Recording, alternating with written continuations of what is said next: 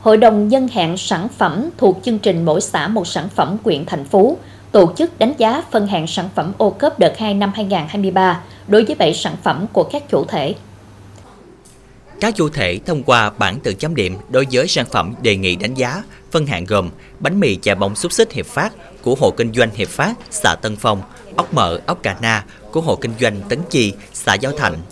yến xào sao vàng của công ty trách nhiệm hữu hạn xuất nhập khẩu sao vàng, xã Mỹ Hưng, bánh bao nhân thịt heo thập cẩm trứng cút Loan Phát của hộ kinh doanh Loan Phát, thị trấn Thành Phú,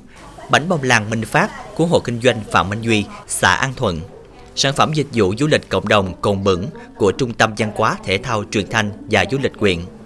Các thành viên hội đồng đã thảo luận xem xét, góp ý hồ sơ cho các sản phẩm với những nội dung như tên thương hiệu, mẫu mã bao bì, thông tin trên bao bì sản phẩm, tiến hành chấm điểm sản phẩm theo các tiêu chí quy định.